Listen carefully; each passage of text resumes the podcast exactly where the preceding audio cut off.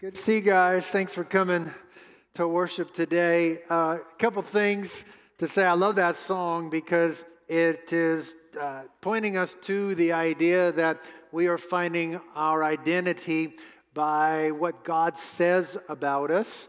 And uh, so I think I think the two of the things that are going to help us uh, continue to live a victorious life and to live the life that God has for us is that we are spending time in the Word of God and letting the Word of God get inside of us and, and consistently doing that, not just going through the routine of, of Bible reading, but really getting the thoughts and the concepts and the ideas and the revelations of the Word inside of us. And so that takes a pretty regular uh, uh, devotion to, to spending time reading your Bible. And then the other thing I think that's so important, we're going to talk about today, is the idea of, of having a strong and consistent prayer life where we are setting time aside or we're understanding that there are uh, transactions that are going on in the spiritual realm that are so important, and uh, they help us understand two things. One is our identity, who we are, and our assignment. What are we supposed to do in life? And I think if you get that kind of ironed out for yourself, uh, your identity and your assignment, who am I? Whom and what am I supposed to do with my life? You're on a really strong path to live a great life. So, could I invite you, especially second service crowd? Um, we are having a prayer meeting uh, before church 1045 to 11 it's a 15 minute prayer time we've been having a prayer time before first service uh, for quite some time and, and that is going fantastic. I've been believing for 100 people in that prayer time this morning. We had 92 so almost there. But we actually moved uh, first service start time so we could put a, a 1045 prayer time in for us. And i just want to encourage you to consider making this a part of your kind of church attendance pattern. So, in other words, get here at 1045. Uh, let's have a prayer time together. It's good for your own soul. It's good for atmosphere. It's good for calling out for God. It's good for learning how to pray because you get around prayer and you can learn how to do it. Uh, and so it's a, it's a really good thing. So I want to encourage you just to consider making that 1045 to 11. Uh, you could pray with us. And then from 11 to 1115, total free time. Woohoo! You do whatever you want. Get a coffee or, or uh, just hang out, meet somebody, connect, and just, you, you don't have to come at the last second. It's true. You don't. And, uh, and I just think it would make your Sunday experience really rich and fulfilling. Today, I want to talk about uh, a pretty powerful concept that I've been on for the past couple of weeks. Uh, and it's about the spiritual authority that God has given you and me to find our place in this world and to, and to grab a hold of what, everything that God has for us. And I want to dive into this. Um, I'm going to review a few ideas that I've talked about over the past couple of weeks. And one, um, I know that there are people here for the very first time today, so that's one reason I want to review a bit of this. Two is not everybody comes to church every week, and this may be your first time to come in a while, uh, but you're still part of this church, and I want to review for that. And then so there's others that maybe uh, hearing it another time will help you get it in a fresh way, in a new way. So uh, we're at this concept called the royal priesthood. It's about a sense of identity of who we are, but there's a few components that kind of pull together to make this. So give me a couple of minutes just to kind of lay some foundational ideas and, and let's see if we can connect a few dots. And I believe this can help us all in a tremendous way. The reason we're at this right now is we're kind of journeying through the book of Hebrews, and we've gotten to Hebrews chapter 7 in this, and it gives me a chance to talk about this entire concept. So I'm going to pick up in Hebrews 6, uh, verse 20, which is the last verse of Hebrews 6, and then go into Hebrews 7. So uh, Hebrews 6:20 says, "Jesus has entered as a forerunner into the heavenly realms for us." Having become a high priest forever according to the order of Melchizedek. And I want us to get an understanding of who this Melchizedek guy is. From this Melchizedek, who was king of Salem, priest of the Most High God, met Abraham as he was returning from the slaughter of the kings and blessed him. To whom also Abraham apportioned a tenth part of all the spoils. In other words, Abraham paid tithe um, to Melchizedek, was first of all, by the translation of his name, Melchizedek's name, the king of righteousness, also king of Salem, which is king of peace. So the story where we meet this guy Melchizedek is in Genesis 14. Starting in verse 18, Melchizedek, king of Salem, brought out bread and wine. He was a priest of God Most High. Now, so a couple of concepts to put together here is this understanding that a Melchizedek is a king and a priest. And he is not just a priest, but he, but he has a, a, a, particular relationship with God. You'll find in the Bible, like in the Old Testament, there are several Hebrew words or Hebrew phrases that are translated into English, God, but that actually give us some kind of nuance or understanding of the character of God. So you would find like Jehovah Sidkenu is the Lord our righteousness, or Jehovah Shalom is the Lord our peace, or uh, Jehovah Shammah is the Lord our victory. And there are, there are different ways that you would see uh, aspects of the character of God. This particular translation of what God Most High is the, the Hebrew phrase El Elyon, God, the possessor of heaven and earth. So Melchizedek, king of Salem, brought out bread and wine. He was a priest of El Elyon. He blessed him and said, Blessed be Abram of God Most High, El Elyon, who is the possessor of heaven and of earth. And blessed be God Most High, who has delivered your enemies into your hand. He gave him a tenth of all. So here are the pieces that we got to connect the dots on. One is that Jesus is a high priest after the order of Melchizedek. Melchizedek is a king and a priest. So he has this combination of earthly authority, authority over a particular uh, place on the earth, but he also has this heavenly spiritual authority. He is the priest of El Elyon, who is God Most High, who's the possessor of heaven and earth. And I think sometimes uh, people get this idea that, that when we are worshiping and when we are praying, it's just sort of a me and Jesus kind of situation. And what I want us to see is that there is a connection between heaven worship, heaven prayer, heaven's authority, and this earth that God actually owns. Yes, God owns the heavens, but uh, God also owns the earth. So, Psalm 89, verse 11 says, The heavens are yours, but the earth also is yours, the world and all it contains. Everything in the earth belongs to the Lord. All the, all the ideas, all the people, all the countries, all the resources, it all belongs to God. You have founded them. Psalm 24 1 says the same idea. The earth is the Lord's and all it contains, the world and all those who dwell in it. So Here's one of the pieces of the puzzle, one of the pieces that connecting the dots together is to understand heaven is the Lord's, but the earth is the Lord's. And all it contains belongs to God. Everything. Asheville belongs to God. Western North Carolina belongs to God. North Carolina belongs to God. The United States belongs to God. The entire world belongs to God. He is the king over all the earth. 1 Peter 2 9 is where we kind of enter into the picture because this is where the Bible gives us, us this sense of identity.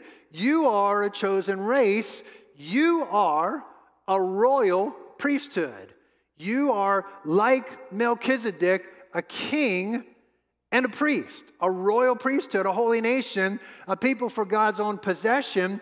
And what that does is position us to proclaim the excellencies of Him who has called us out of darkness into His marvelous light. So, here's the sense of identity that I want us to understand that God has said this is who we are. You are a royal priest. You are a priest with king authority. You are a king in the earth with priestly privilege. Jesus is the high priest of this priesthood of which we are the regular priest of.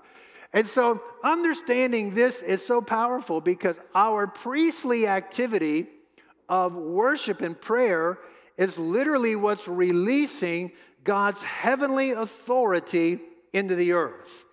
Your worship is not just a, a, like a, a place for you to pull aside and just have a moment with God. Sure, it can be that, but your worship carries authority. Your prayer carries authority for your life. So, what I'm doing in this is, is kind of going through passages that have this concept of, of Melchizedek or have this concept of, of El Elyon, have this concept of priesthood. And I want us to, to now, today, focus on Psalm 47. And I want to make a few points that I think could be so helpful for us in, in our life. So, Psalm 47, um, verse 1, and this is where we're going to kind of build all our thoughts today out of Psalm 47. Oh, clap your hands, all people. Shout to God with the voice of joy, for the Lord Most High, this is the Hebrew, El Elyon, is to be feared. He is a great king over all the earth. So the Lord Most High, El Elyon, is the possessor of and has authority over all the earth.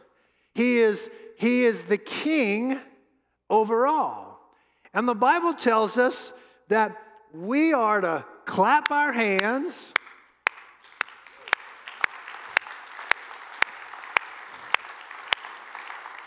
We are to shout unto God.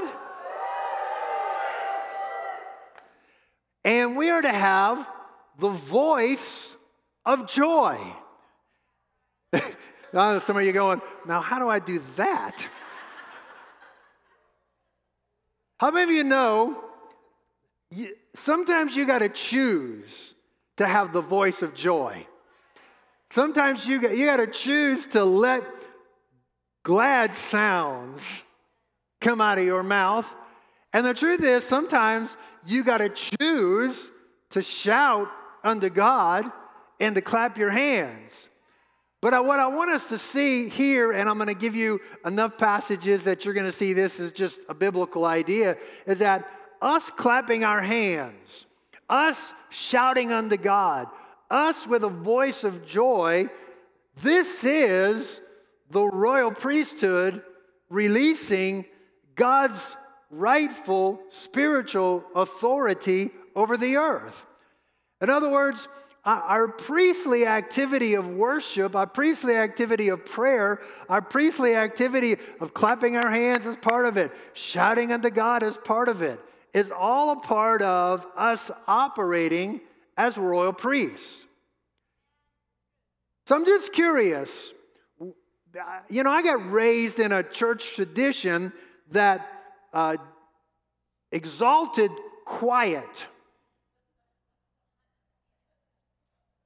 But I just, I, you know, we're going to see this in so many passages, but where did we ever get the notion that church is supposed to be quiet? Or that worship is supposed to be quiet? Or that prayer is supposed to be a, a quiet little meditative thing? Now, I'm okay for a, a you know, a slice of quiet meditative prayer and or worship. But I just got to say shout is loud. Clapping hands is loud. The voice of joy, I guess you could have a subdued voice of joy, is loud. And we're not after loud for loud's sake. We like it loud in here because loud is a biblical way to worship. loud is a way that everybody in this room who can't sing can sing along and feel like it's them singing well. Loud is helping you not have to listen to the people next to you can't sing very well. But there's something about clapping, there's something about shouting, there's something about the voice of joy that is absolutely powerful. Yes, loud can just be noise. But I think that we got to understand that God loves passion. Not just emotion, but like we're into it. And I think we got to get this revelation. The book of Revelation says, Jesus says, I would prefer that you are cold or that you are hot, that you are one extreme or the other. But this lukewarm stuff makes me want to vomit. Hello? So I think worship that is lukewarm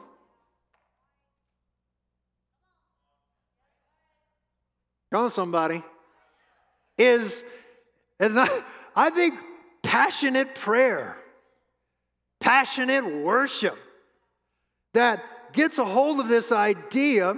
I think connected to all this is understanding that authoritative, loud, expressive, joyful prayer and worship.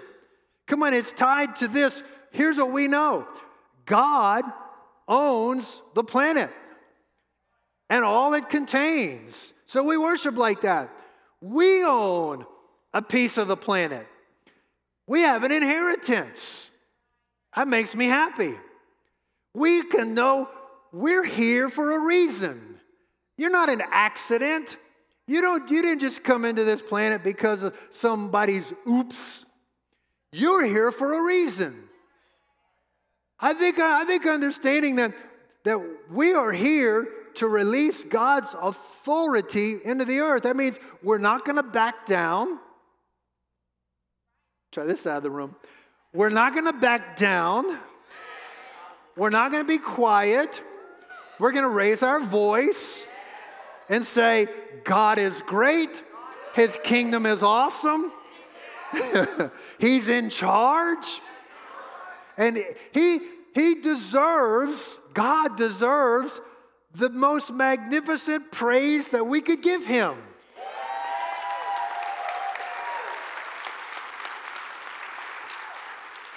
come, come on. I, so I just let me just make a point here and give you a few verses so you can see something because I really believe biblical worship is aggressive. It's passionate. It's full of expression. Psalm 66, verse 1 says, Psalm 66, verse 1 says, Shout joyfully to the Lord, all the earth. Sing the glory of his name. Make his praise glorious. I don't know if you've ever been to a big concert before, but uh, I've, I've seen a few. And here's what I know when I went and saw Coldplay in England fill a stadium with 50,000 people, it was glorious.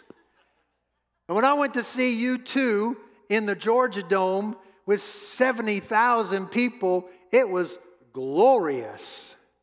Now I look at pictures of Taylor Swift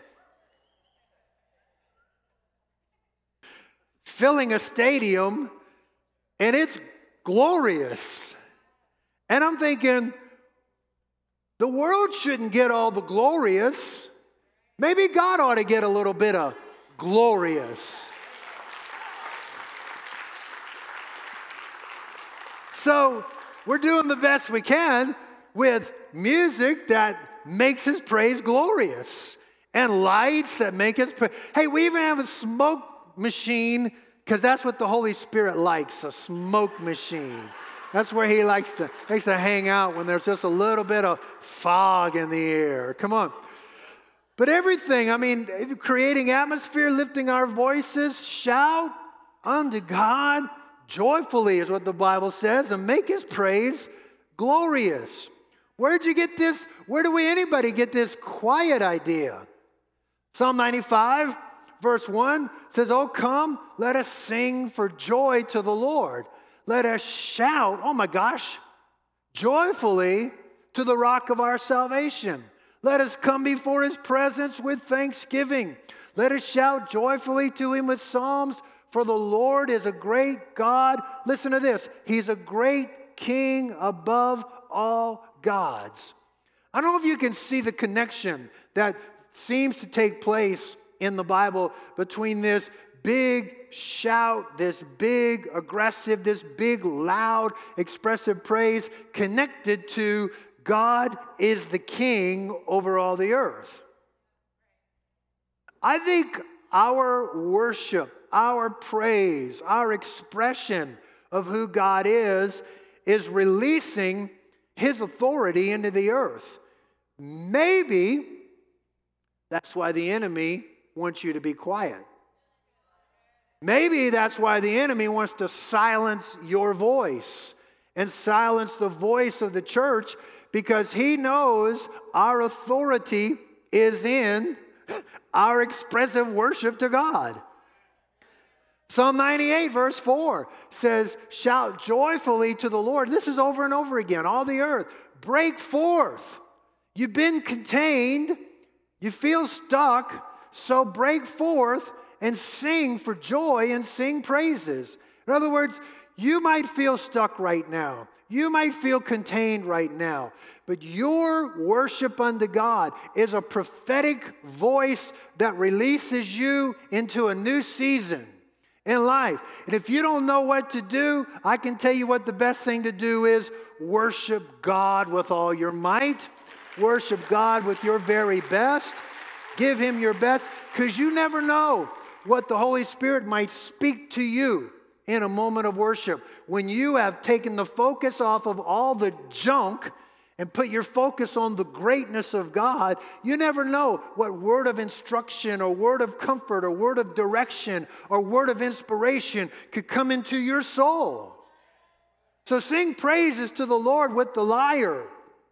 This gets called the lyre of the guitar with the lyre and the sound of melody, with trumpets and the sound of the horn. Shout joyfully before the King, the Lord. Let the sea roar and all it contains, the world and those who dwell in it.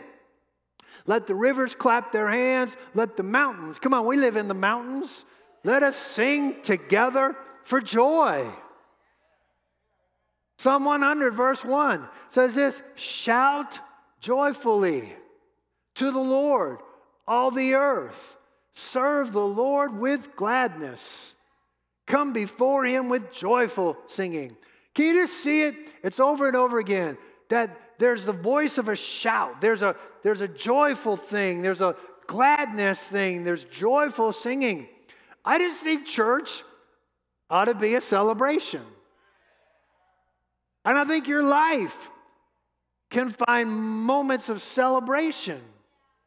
And I love this passage because it says, if you're going to serve the Lord, serve the Lord with gladness. Like, I'm not just drudging around, oh, I got to pray. Oh, I got to help with the babies in church. Uh, hey, listen, we, we ought to be glad we get to do this. We get to serve the Lord with gladness. So now I want to go back Psalm 47 because I want us to, to get a hold of, I think, what could help some of us in a tremendous way. So, Psalm 47, verse 3 says, He subdues people under us and subdues nations under our feet. God subdues people, God subdues nations under us under our feet. We got to understand that God uses people to accomplish His will. Yes, God is sovereign, but in His sovereignty, He has chosen to flow through people. God wants to take, God owns Asheville, He owns Western North Carolina, and he wants to take possession of it. But guess how he takes possession of a place that he loves? Through us. So I just want you to get a hold of this idea is that the church is never in a place to be marginalized because we are God's plan. Church is God's plan. His plan A, and there is no plan B. Church is God's idea. And the way God is going to take possession of the earth is through a, a, royal priesthood who understands God owns the earth. And I think we ought to walk around like we own the city. Thank you for three of you that get that idea. When my kids were little, they'd walk around this church and they had this kind of like, hey, do you know who my dad is? And I think that's how we ought to walk around Asheville. Walk around like we own the place. Pray like we own the place. Worship like we own the place. Do you know who my dad is? He's the king of all the earth. The world and all it contains belongs to him. My dad owns the place, and he's got a piece of it that he wants me to have. Come on, he's got a piece of it that he wants you to have. So Psalm 47 4 says, He chooses our inheritance for us the glory of Jacob, whom he loves. Selah. Selah means think about it. That tells the story about when she was growing up in a little bitty Assembly of God church, and the pastor'd be preaching away, and, and he'd get to some strong point, and this little bitty old lady had been in the church forever. She'd always go, Think about it, young person. Selah. Stop. Think about it, young person. Here's what I want you to think about God has chosen your inheritance for you.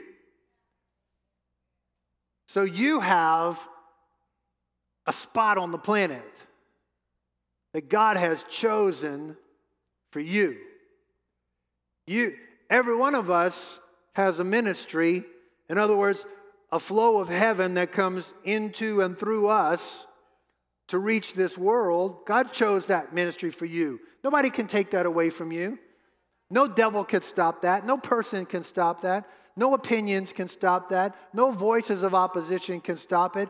You have an inheritance chosen by the King of all the earth. You might be looking for Mr. Right. I mean, you know, it's, it's easier to find Mr. Wrong than Mr. Right. Come on. God has chosen an inheritance for you. I can assure you, if you will focus your heart on worshiping God, He will make sure the right person gets into your life.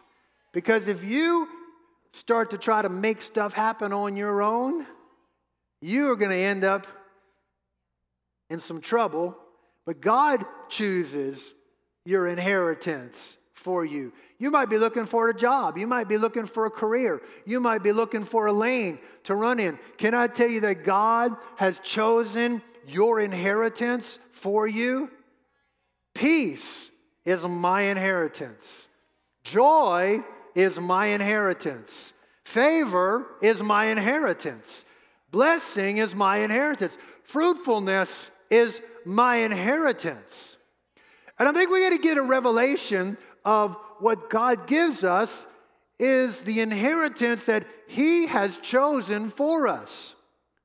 Whatever you have in God is given like an inheritance. You didn't earn it, you got born again into the family. And now, because you're a son, because you're a daughter, there is an inheritance that He chooses for you. You don't earn it with your good looks. Come on, turn and look at your neighbor and say, Good for you. Uh, you don't earn it with your good deeds. Your Father gives it to you. You're not striving to gain your inheritance. No, when you get a revelation that God has chosen your inheritance, are you following me on this one? When you get a revelation that God has chosen your inheritance, it puts you in a slot of confidence that is incredible. You realize I don't have to manipulate, I don't have to force my way in life. Here's my focus I'm going to be a worshiper, I'm going to focus on my God. Who knows what He's going to say to me in a, in a prayer session? Who knows what He's going to do in me in a worship session? Who knows that while I am entering in and with my royal priestly activity of praise and worship, what God's going to do? Your inheritance belongs to you. I feel like I'm preaching this way better than you're saying amen. But it's, listen, when we intercede, when we worship, it's with authority, right? Our passionate worship releases the authority of God in the earth. Psalm 47, let's go back there, verse 5. So God has ascended with a shout, the Lord with the sound of a trumpet. Sing praises to God. Sing praises. Sing praises to our King. Sing praises. For God is the King of all the earth. Sing praises with a skillful psalm. God reigns over the nations. God sits on his holy throne. Come on, here it is again. Shouting and trumpets and singing praises, all connected with God's kingship, God's authority, God's reign, God's sitting on the throne. God has never been sitting on his throne and gone, oops. Your, your, your prayer, your praise, your worship is releasing the authority from the throne of God into your life. Psalm 47, verse 9 says, The princes of the people, a prince is a son of the king. The princes of the people have assembled themselves as the people of the God of Abraham. For all the shields, which is the authority of the earth, belong to God. He is highly exalted. So I want you to get this idea. When, when we get this royal priesthood identity squared away, we can literally carry ourselves like princes princess, which means you, you've got this, your shoulders are back, you're living with confidence.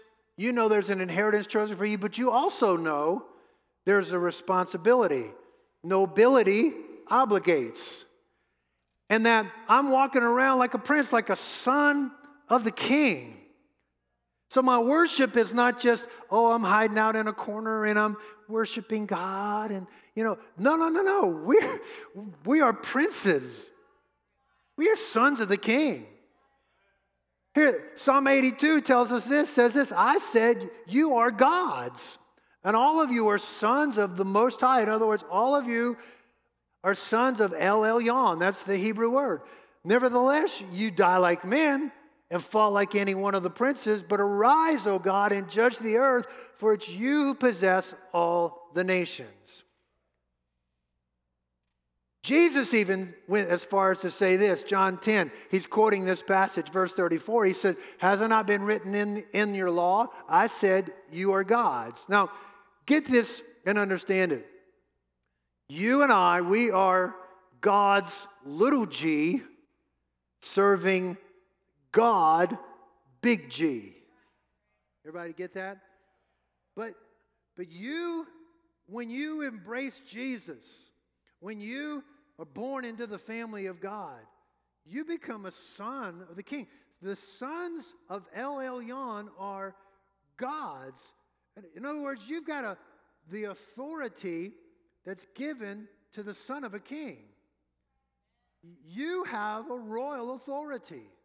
You may not feel like an authoritative person, but you have a, an inheritance of authority. You have a king authority, you have a spiritual authority. So here's, here's the first thing I want to encourage you to do you've got authority over your life. So give your life to Jesus. Because it's easy to blame our mama, to blame the economy, to blame the circumstances, to blame the people that are, but you are a little g, God, and you get to decide am I going to live under the economy or under the circumstances or under the people around me? Or am I going to live under the lordship of Jesus with my life? You get to choose. Your inheritance as a prince, your inheritance as a son or a daughter of the king is a powerful thing. So, my encouragement to you today is hey, don't live a life that's focused on your problems. Everybody has them. Don't live your life focused on what could steal your joy. Everybody has that. Don't live your life focused on what other people are saying. Live a life focused on this God who is King of all the earth. And He's chosen your inheritance for you. In a moment, we're actually going to stand and worship and just take a moment. Let's put it into practice. But before we do that, I want to pray. I want everybody to bow their heads, close their eyes, just all through the room, just for the next two minutes. Maybe you're here today, you've never just surrendered your life to the love and the lordship of Jesus. I would love to pray with you today. Let's start that journey. Maybe you're here today and you used to be so close to God, but you know you're not where you used to be, where you want to be, where you could be, where you know you should be. And this would be a great moment for you to return home. Or maybe you just feel unsure about where you stand with God. And I want to pray, I don't want anyone to leave this room without a sense of confidence. My life is in the hands of the King of all the earth. So, nobody looking around. You're here today, you say, Pastor, would you pray with me? I want to give my life to Jesus, or I need to come back to Him, or I just want to know for sure I'm right with God. Would you pray with me? I want you to lift your hand real high all over this room. Come on, just say, Yes, yes. Come on, yes. I want to be sure I'm right with Jesus. I want to be sure. Thank you. All over the room. Anybody else? Say, Yes, for me. Amen. Amen. Come on, everybody. Let's pray this together. This is for everybody that lifted their hand, but I want everybody to say these words out loud. Everybody say, Lord Jesus, I open my life, I open my heart to your love, to your lordship. I need you, I want you in my world as my Lord. I know I've sinned, I've messed up, but I come to the cross where you paid the price for my forgiveness. Today is a fresh start, it's a new beginning as I surrender to Jesus as my Lord. Help me become the person you created me to be. Amen. Come on.